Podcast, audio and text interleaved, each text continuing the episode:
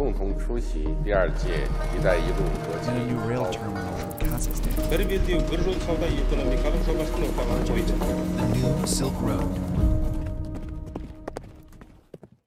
Здравствуйте! Добро пожаловать в подкаст «Китай, Евразия и все остальные». Подкаст о поясе пути, больших играх и другой геополитике. Я ведущий Руслан Изимов. Какие изменения ожидаются в Туркменистане? В последние годы президент Туркменистана Гурбангулы Бердымухамедов начал готовить себе преемника, сына Сердара. В 2016 году тот впервые получил серьезную публичную должность, став членом парламента. С тех пор его карьера шла только вверх, и в 2021 году Сердар был назначен вице-премьером Туркменистана, то есть заместителем собственного отца. И вот теперь в стране объявлено о проведении досрочных выборов президента за два года до запланированных, и ожидается, что Сердар официально заступит на пост третьего президента современного Туркменистана. Это станет первой династийной передачей власти в Центральной Азии и второй на пространстве СНГ после Азербайджана. В каком положении находится сегодня Туркменистан? Если оппозиция в политической сфере в Туркменистане практически невозможна, то социально-экономическое положение страны, по многим оценкам, тяжелое. Из-за сокращения экспортных доходов и пандемии в республике продолжается продовольственный кризис, валютные колебания, нехватка рабочих мест и инвестиций. Несмотря на официально провозглашенную эру могущества и счастья, власти Туркменистана все чаще прибегают к сокращению щедрых социальных льгот, которые были установлены Ниязовым. Страна остается информационно изолированной, а граждане предпочитают голосовать ногами и выезжают в трудовую миграцию. В каком направлении будет далее развиваться внешняя политика Туркменистана? Ведь в нынешние времена сохранять реальную нейтральность становится все сложнее. Каких других изменений можно ожидать после прихода к власти Сердара Бердумухамедова? Стоит ли надеяться на лучшее с приходом третьего, молодого поколения постсоветских политиков?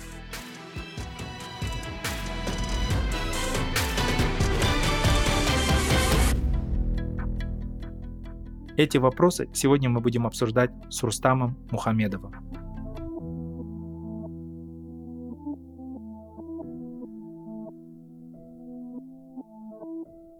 Меня зовут Рустам Мухамедов. Я эксперт по Туркменистану.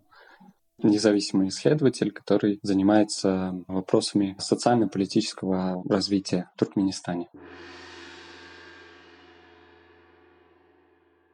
Мой первый вопрос связан с теми событиями, с теми заявлениями, которые мы недавно услышали.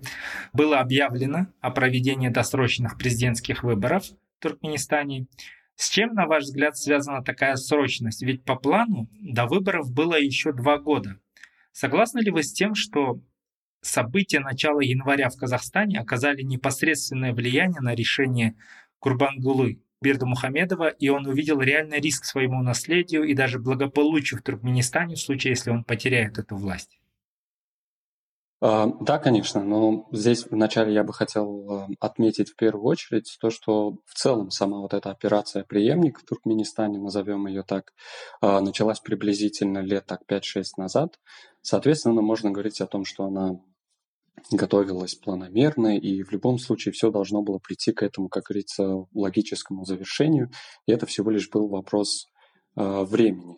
То есть как бы до 2016 года Сердар Бердымухамедов, хоть и занимал ответственные посты в тех или иных государственных органах, он не был особо заметен в туркменском медийном пространстве. К примеру, во время еще учебы в дипломатической академии МИДа России в 2008-2011 году он работал советником посла примерно. Но вот уже в 2016 году он впервые получил серьезную публичную должность непосредственно в самом Туркменистане, став членом парламента, где уже в 2017 году он стал председателем комитета по законодательству. Впоследствии его карьера в госструктурах стремительно пошла вверх. В 2019 году он вначале стал а, заместителем Хакима или скажем так, руководителя Ахалского вилаята, Ахалского региона. А, и уже буквально через полгода, в середине 2019 года, он стал непосредственно самим хакимом или руководителем этого региона. В 2020 году под него уже создали целое министерство а, промышленности и строительства и производства строительных материалов. А в 2021 году он снова получает повышение уже на пост вице-премьера. То есть э, туркменской политической системе нужно понимать то, что э, руководителем, председателем кабинета министров является непосредственно сам президент, то есть фактически он стал одним из э, тех лиц, которые непосредственно подчиняются самому президенту. Он вначале курировал вопросы цифровизации и стал главой высшей контрольной палаты, что в том числе дало ему право, к примеру, быть членом Совета Безопасности. На мой взгляд, это очень важный институт по принятию решений в Туркмении, потому что он, как говорится, собирает все силовые ведомства. А в июле 2021 года он уже был смещен с должности руководителя Высшей контрольной палаты и просто остался в должности вице-премьера, который стал курировать экономические и финансовые вопросы. Здесь также стоит отметить, что в 2021 году у него стали появляться многочисленные поездки за рубеж, в которых он проводил регулярные встречи на высшем и высоком уровнях а, с ключевыми партнерами внешнеэкономическими партнерами Туркменистана, в частности Россия, Китай.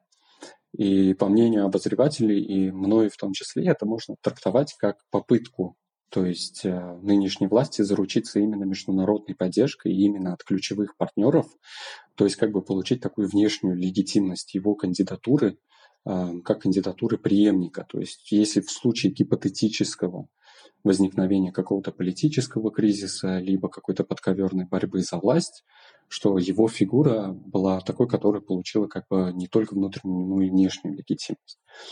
И, конечно, возвращаясь к вашему основному вопросу, да, я согласен, что нынешняя срочность, она непосредственно связана с событиями в Казахстане в начале 2022 года, которые стали своего рода катализатором. Потому что отмечу, что решение о проведении внеочередного заседания Халк Маслахаты, на котором этот вопрос обсуждался, было принято 7 января, а точная дата определена уже только через две недели после того, как первоначальное решение было озвучено.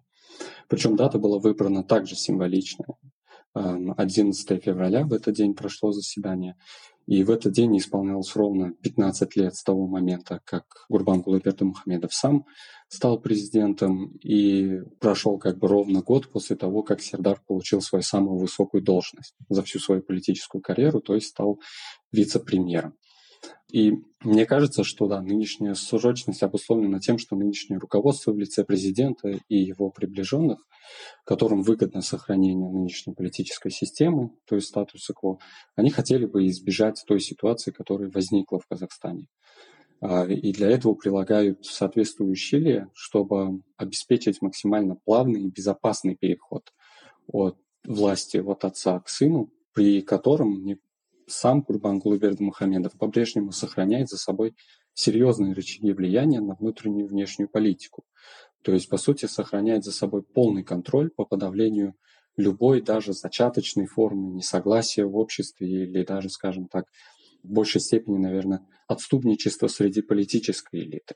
С учетом нынешних реалий в стране и отсутствием достаточной достоверной информации, которая исходит из самого Туркменистана, очень сложно оценивать, скажем так, сплоченность политической элиты и то, как различные ее группы воспринимают Сердара как преемника и будущего руководителя. И только можно на данный момент предполагать или спекулировать на тему о том, что отойди Курбан Кулгбердамхамедов полностью от своих дел, ввиду, скажем, там, тяжелой болезни, да, что, возможно, у какой-то части элиты возникло даже какое-то искушение усилить свое влияние или изменить нынешний баланс сил. В этой связи также хотел бы отметить, что когда начались разговоры о проведении внеочередного заседания Халкма Сахаты, президент также заговорил о необходимости внесения изменений в Конституцию. А практика показывала, что при его правлении в целом изменения вносились именно для рационализации отдельных институтов с целью консолидации его единоличной власти. Даже несмотря на то, что они прикрывались, конечно, благими демократическими целями и даже вводили какие-то отдельные скажем так, демократические институты, к примеру, там мультипартийность или введение а, института уполномоченного по правам человека. Также хотел бы отметить, что ну, не стану комментировать некоторые предположения по поводу тяжелой болезни Гурбангулы Мухамедова и влияния этого на спешность скажем так, всей этой операции, как утверждают отдельные независимые туркменские СМИ в изгнании. А, у меня лично нет инсайдеров и действительно доказательной базы, которые могли бы утверждать, что на самом деле он там тяжело болен, скажем, диабетом, и это тоже играет очень сильную роль. Как бы я, я больше отталкиваюсь как бы на ту информацию, которая имеется в публичном доступе, и в этой связи, конечно, более прагматичным является, что все-таки те события, которые произошли в Казахстане, они именно вызвали это решение, то есть Гурбангул Бердымухамедов хочет, чтобы Сердар именно окреп как руководитель, и чтобы в целом весь этот процесс передачи власти, он проходил именно на тех условиях и по той траектории, которую обозначит сам нынешний президент. А для этого может потребоваться несколько лет. Да, спасибо, очень интересно, Рустам. Вы затронули тему элит и как будут воспринимать да, внутри и внешние политические партнеры Сердара Бердумухамедова как президента. И в связи с этим я вот хочу поинтересоваться. Вот из-за специфики государственного устройства мы крайне мало знаем о внутренней кухне Туркменистана. Вот как специалист по стране вы не могли бы для наших слушателей рассказать о внутриполитической ситуации, как устроена политическая элита Туркменистана? Есть ли внутри элиты какое-то клановое разделение э, или конкурирующие группы влияния? Можете ли выделить отдельные какие-то персонали, которые могли бы в перспективе, если не занять место лидера Туркменистана, то хотя бы стать более заметным политиком для внешнего наблюдателя? Например, лично я вот наблюдаю, как одним из активных э, политиков остается глава Министерства иностранных дел Туркменистана, да, Миредов. А все остальные политические чиновники, они остаются как бы за такой тенью, их не видно. Не могли бы вы про это больше рассказать? Да, конечно. Начну с того, что действительно Туркменистан является одной из самых закрытых и авторитарных государств в мире, что в целом осложняет проведение исследований, скажем, по внутриполитическим процессам, а также по, на, по степени консолидированности политической элиты или каких-то процессов, которые происходят внутри элиты. А, небольшой экскурс в историю, скажем так, после обретения независимости от Советского Союза в стране было всего два президента, как бы Исапар Мурат Ниязов, более известный как Туркмен Баши или глава всех туркмен, и нынешний президент Курбан Кулайберта Мухамедов. Оба эти лидера известны тем, что они выстроили гиперцентрализованную вертикаль власти и находятся на вершине как бы этой вертикали власти, установили беспрекословное персоналистское управление, всеобъемлющий культ личности, а также использовали доходы от продажи углеводородов, основной источник как бы, доходов страны, для кооптации элит и финансирования аппарата безопасности для подавления, как говорится, критиков режима, а, возможных потенциальных перебежчиков, а, независимых групп, гражданского общества и СМИ.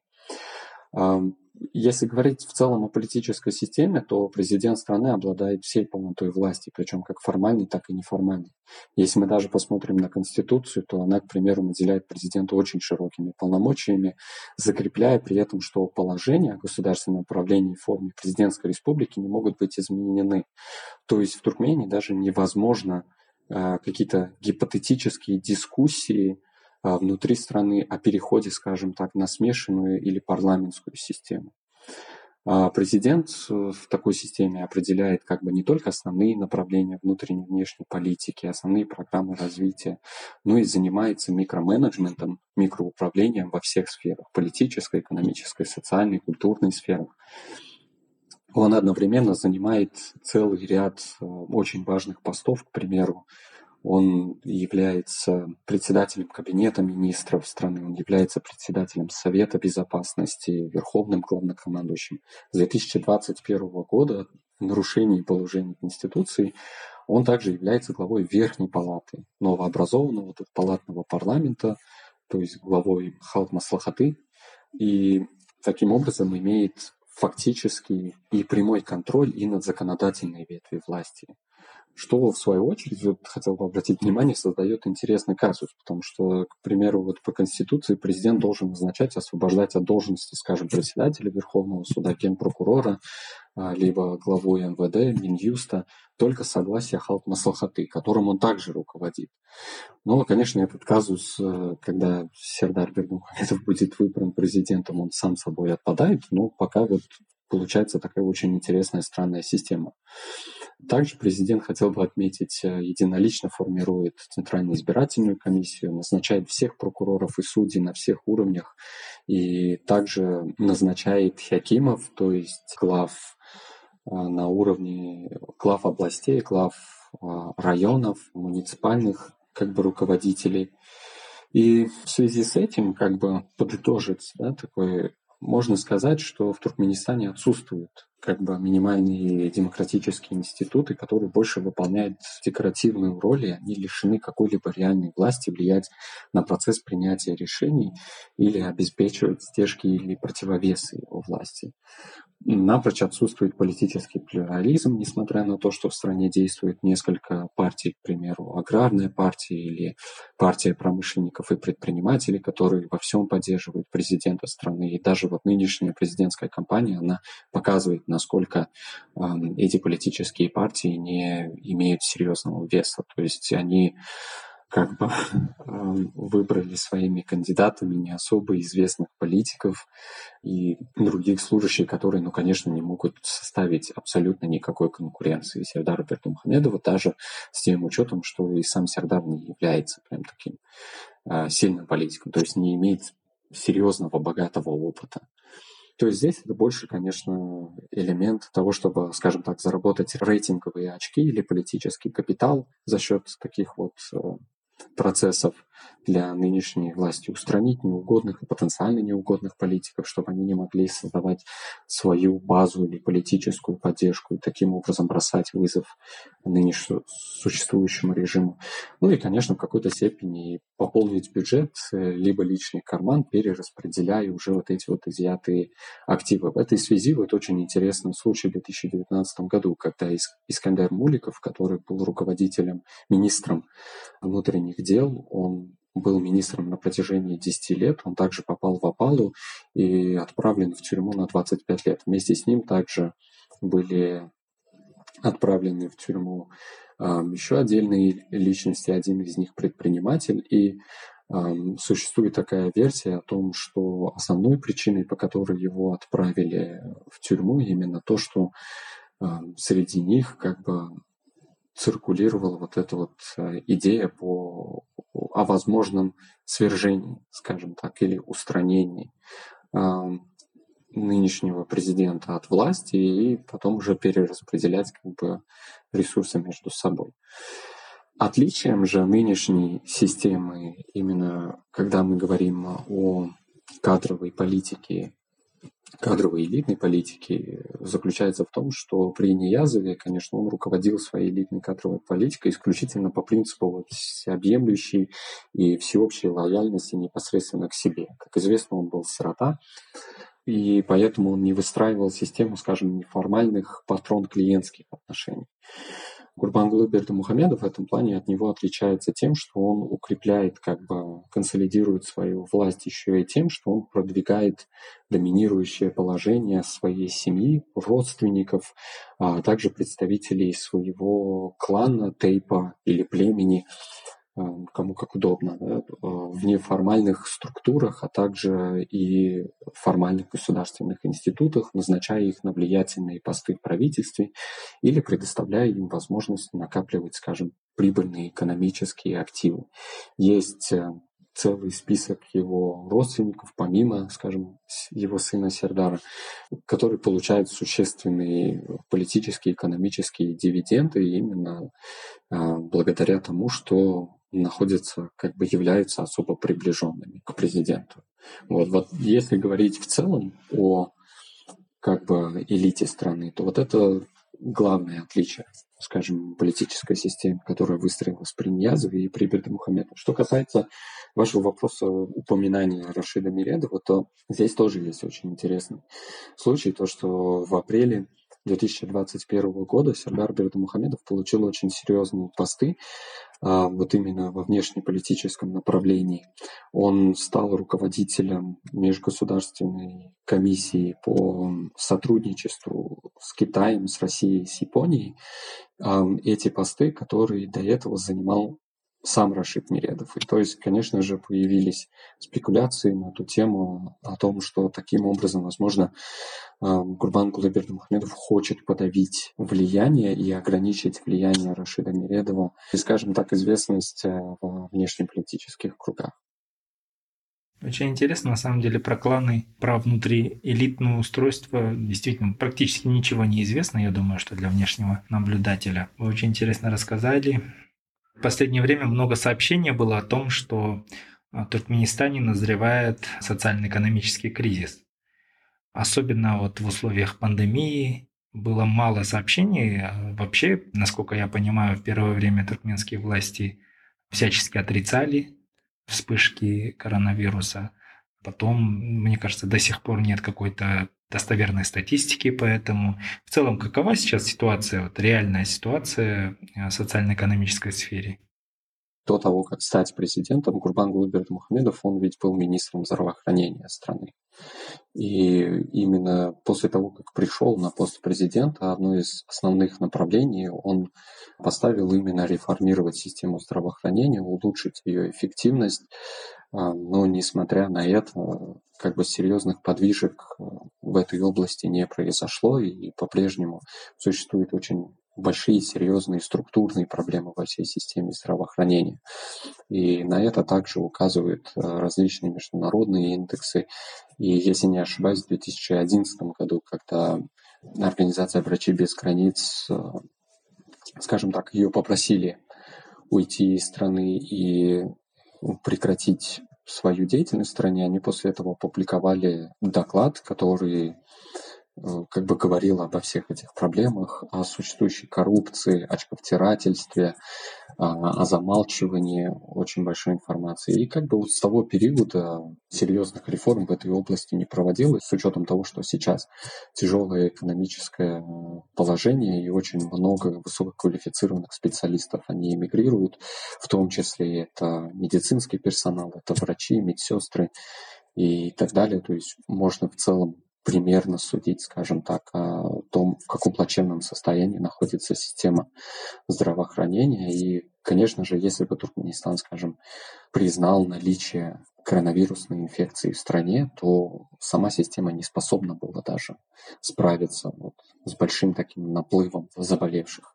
Возвращаясь к вопросу о социально-экономическом положении в стране, то несмотря на официально провозглашенную эру могущества и счастья, которая сейчас в стране проходит, несмотря на продвигаемые государством хвалебные нарративы о экономическом росте и процветании, которые мы слышим каждый год, а с 2015 года Туркменистан на самом деле переживает один из самых тяжелых экономических и финансовых кризисов в своей независимой истории. А, на это повлияло целый ряд факторов, в первую очередь, это, конечно, резкое падение экспортных цен на углеводороды, основной как бы источник доходов для страны, сокращение объемов экспортов из-за потери э, ключевых клиентов, таких как Россия и Иран, и огромных э, государственных расходов на никому не нужные, но тщеславные проекты. И таким образом вот эти вот процессы, они обнажили структурные недостатки и структурные проблемы экономики Туркменистана, которая является плохо диверсифицированной и сильно зависит от экспорта углеводородов. Экономическая модель страны, чтобы вы понимали, она сильно централизована, очень существенно подвержена государственному дирижизму и больше напоминает как бы советскую плановую экономику такую. То есть как бы государство контролирует все основные отрасли, при этом устанавливает квоты их производства, частный сектор особо заметной роли в экономической жизни страны не играет, и он свободен лишь номинально, потому что также находится под жестким контролем правительства страны и подвергается вмешательству, в том числе в корпоративные дела. А в этой связи даже через союз промышленников и предпринимателей, который, по идее, должен был, стать такой структурой, который должен был заботиться об интересах непосредственно самих предпринимателей, но государство его, конечно, использует для того, чтобы контролировать формирующийся класс частных предпринимателей и их интересы, как поддержать это все в узде. Приведу небольшой пример.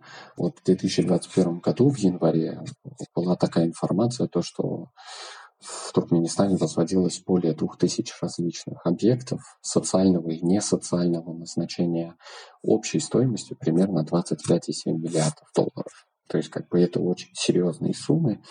И также есть информация, скажем, о э, независимых СМИ, которые находятся в издании, что строительство в целом является одной из основных э, областей вот, наиболее коррумпированных и используемых для выкачивания вот этих вот средств для элиты, для распределения ресурсов, финансовых ресурсов между элитой.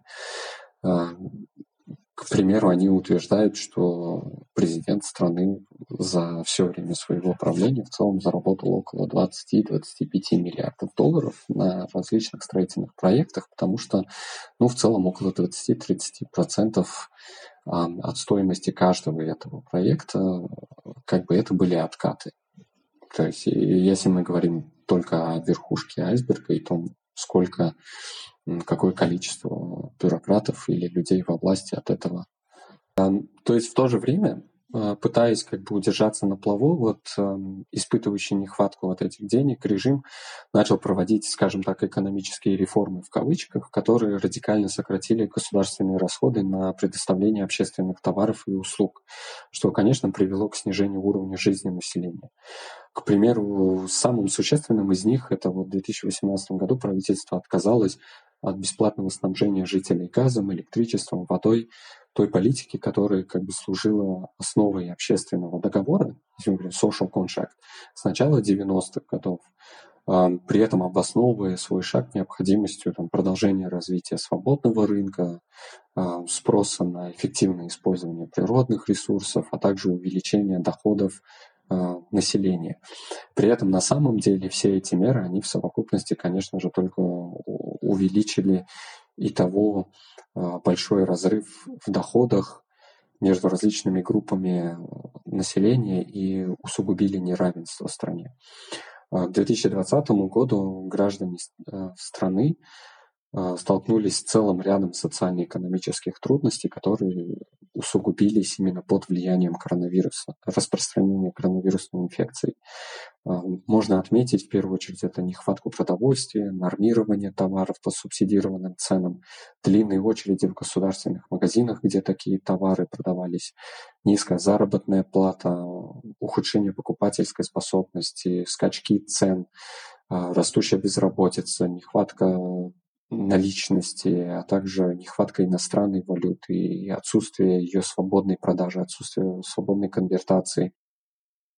Давайте перейдем к внешней политике. Мне кажется, будет интереснее про отношения с Россией поговорить. Как вы их оцениваете? То есть э, для нынешнего Туркменистана Россия все-таки это главный внешнеполитический партнер, несмотря на нейтральную внешнюю политику? И в чем она проявляется в экономике, в вопросах безопасности, в энергетике, то есть как развиваются эти отношения. Так, в первую очередь хотелось бы отметить, что, безусловно, политика нейтралитета, постоянного позитивного нейтралитета имеет очень важное значение. При этом нужно отметить то, что а, во время Ниязова, скажем, статус позитивного нейтралитета больше использовался именно для того, чтобы он мог проводить а, курс а, на изоляцию.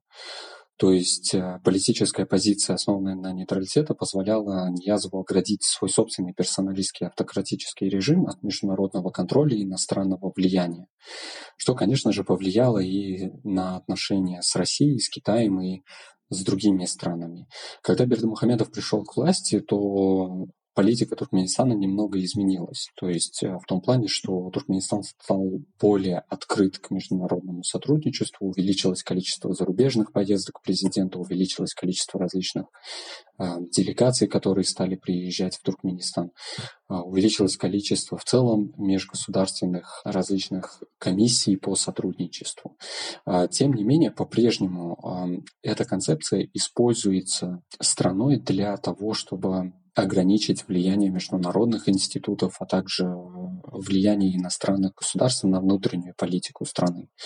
То есть Туркменистан придерживается политики вне блокового статуса государства, а также одним из основных таких элементов этой политики является а, неразмещение иностранных военных баз на своей территории, а также не участие в различных международных структурах а, по вопросам безопасности, по вопросам сотрудничества в области безопасности, обороны, а, в том числе военного сотрудничества.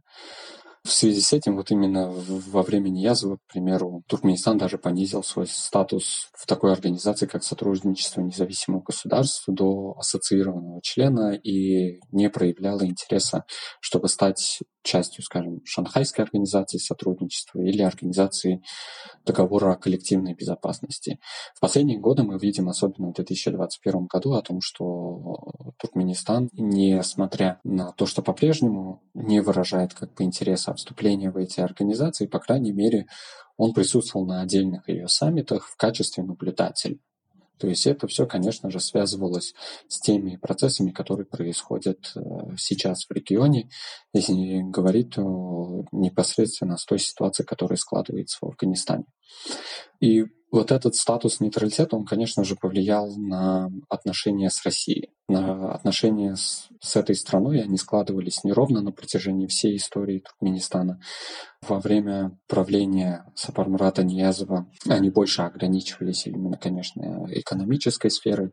То есть Россия была, скажем, основным маршрутом по экспорту туркменского газа, а, в том числе и в Украину. Но используя при этом инфраструктуру России. Когда Бердымухамедов пришел к власти, то на первых порах как бы казалось о том, что происходит такая стратегическая переориентация на Россию в том числе, потому что активизировались диалоги на самых высоких уровнях. Однако в 2009 году произошла авария на газопроводе э, Средняя Азия Центр, по которому туркменский газ поставлялся в Россию. И После этого это привело как бы к взаимным обвинениям и последующему постепенному ухудшению отношений. А, в 2016 году российский «Газпром» он полностью прекратил импорт туркменского газа. И только, скажем, уже с 2017 года а, Туркменистан начал предпринимать шаги для восстановления этих отношений с Россией. Как раз сейчас вот тема Китая э, нас вернет к экспортным маршрутам туркменского газа. После ввода в эксплуатацию газопровода Туркменистан-Китай зависимость Ашхабада от Китая резко возросла.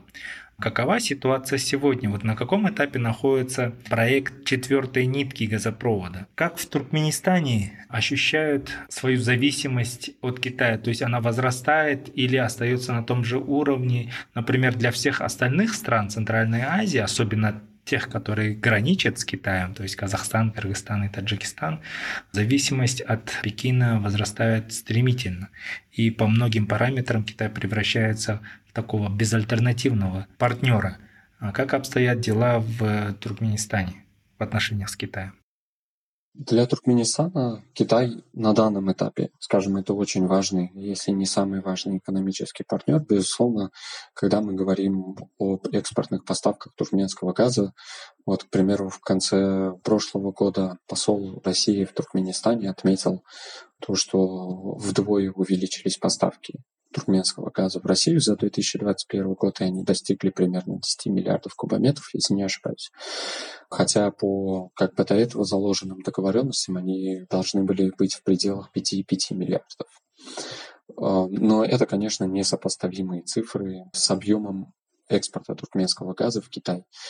И 7 февраля в Пекине, к примеру, Туркменистан и Китай, они предварительно договорились уже о строительстве четвертой нитки магистрального газопровода. И до этого Китай в целом высказывал желание и намерение увеличить поставки газа из Туркменистана, что также было обусловлено как бы ухудшающимися дипломатическими отношениями между Китаем и Австралией. В этом плане как бы Туркменистан старается не портить свои дипломатические отношения с Китаем и, к примеру, также поддержали политику Китая в отношении Синьцзяня и Гонконга, что уже говорит о том, что для Туркменистана этот экспортный маршрут очень важен. Но вот эта вот торговля, она, конечно же, в первую очередь ограничивается в основном именно поставками углеводородов, в первую очередь природного газа.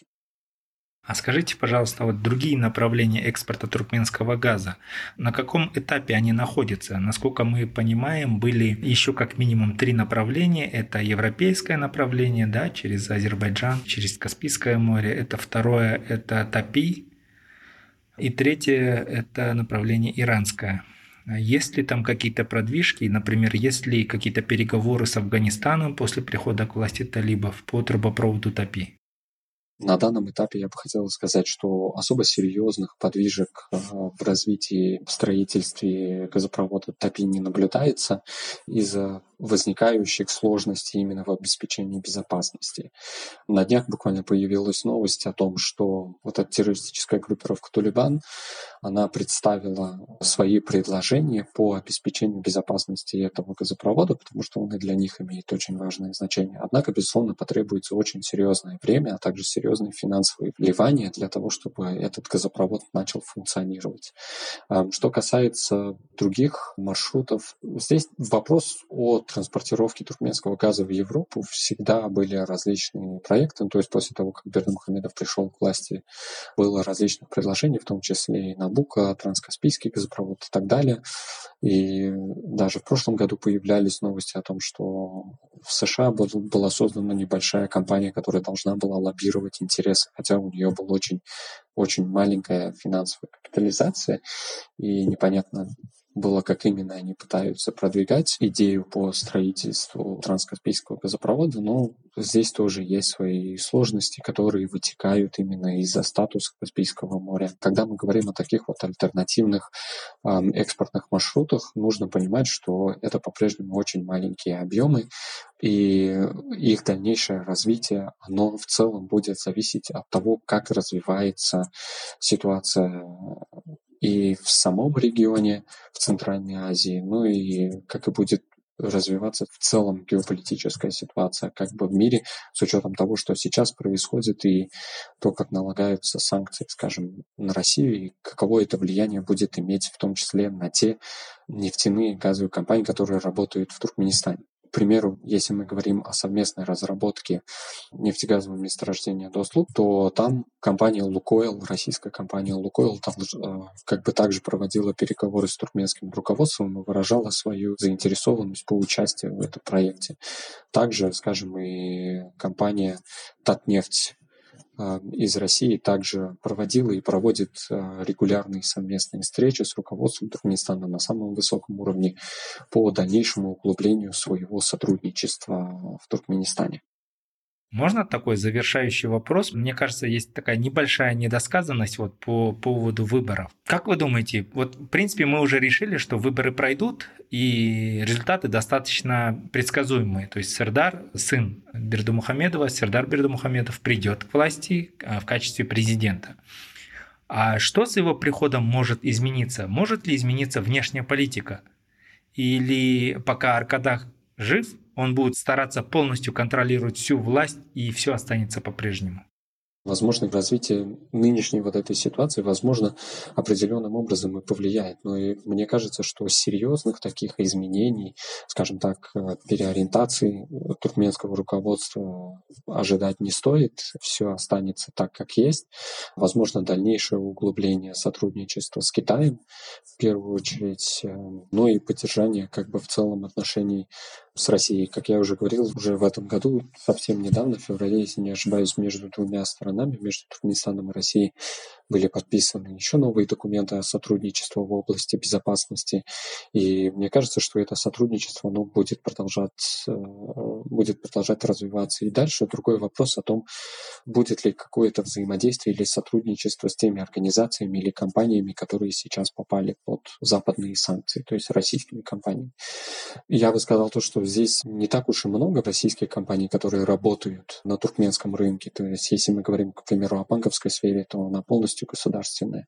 Но, к примеру, есть такие организации, как КАМАЗ, скажем, на э, которые поставляют очень много техники для Туркменистана. Вот, и, скажем, другие какие-то отдельные нефтяные компании или компании, которые работают с этими нефтяными компаниями. То есть в этом плане будет, да, конечно, интересно посмотреть, как будут развиваться события, но в глобальном смысле существенных изменений ожидать не стоит. Я единственное, что ожидаю, как бы вот в первое время от политики Сердара Бердумхамедова, возможно, какое-то послабление и улучшение в социально-экономической политике внутри страны. То есть сейчас, как как бы в преддверии выборов мы наблюдаем, были новости о том, что снижается курс маната на черном рынке. То есть если раньше он держался в пределах там 20-21 маната и прыгал, то сейчас он начал постепенно снижаться, опускался до 19, до 18. Это, конечно, также повлияло и на скажем, на продукты питания, скажем, и на другую продукцию, которая в том числе импортируется из-за рубежа. И как бы сейчас в целом для того, чтобы предотвратить какое-то негативное поражение в обществе, власти пытаются каким-то образом, э, скажем, контролировать э, цены, по возможности их немного снижать, чтобы не вызывать как бы негативных настроений в обществе. И мне кажется, что, возможно, последующие несколько месяцев, возможно, и даже лет, как бы это максимум, что я ожидаю от Сердара Бердухаедова, что, возможно, как-то будет немного улучшаться социально-экономическое положение граждан страны. Спасибо большое, Рустам. Я предлагаю на этой позитивной ноте, позитивного ожидании заканчивать нашу беседу. С нами был независимый эксперт из Туркменистана Рустам Мухамедов. Все эпизоды нашего подкаста вы сможете найти на подкастинговых платформах Apple, Google подкасты, Spotify, Amazon, Яндекс.Музыка и другие. На сайте Каан мы также размещаем текстовой транскрипт каждого эпизода и полезные ссылки на отчеты, доклады, книги и биографии наших спикеров. На следующей неделе мы будем обсуждать то, как при Садыры Джапарели меняется внешняя политика Кыргызстана. Спасибо за внимание.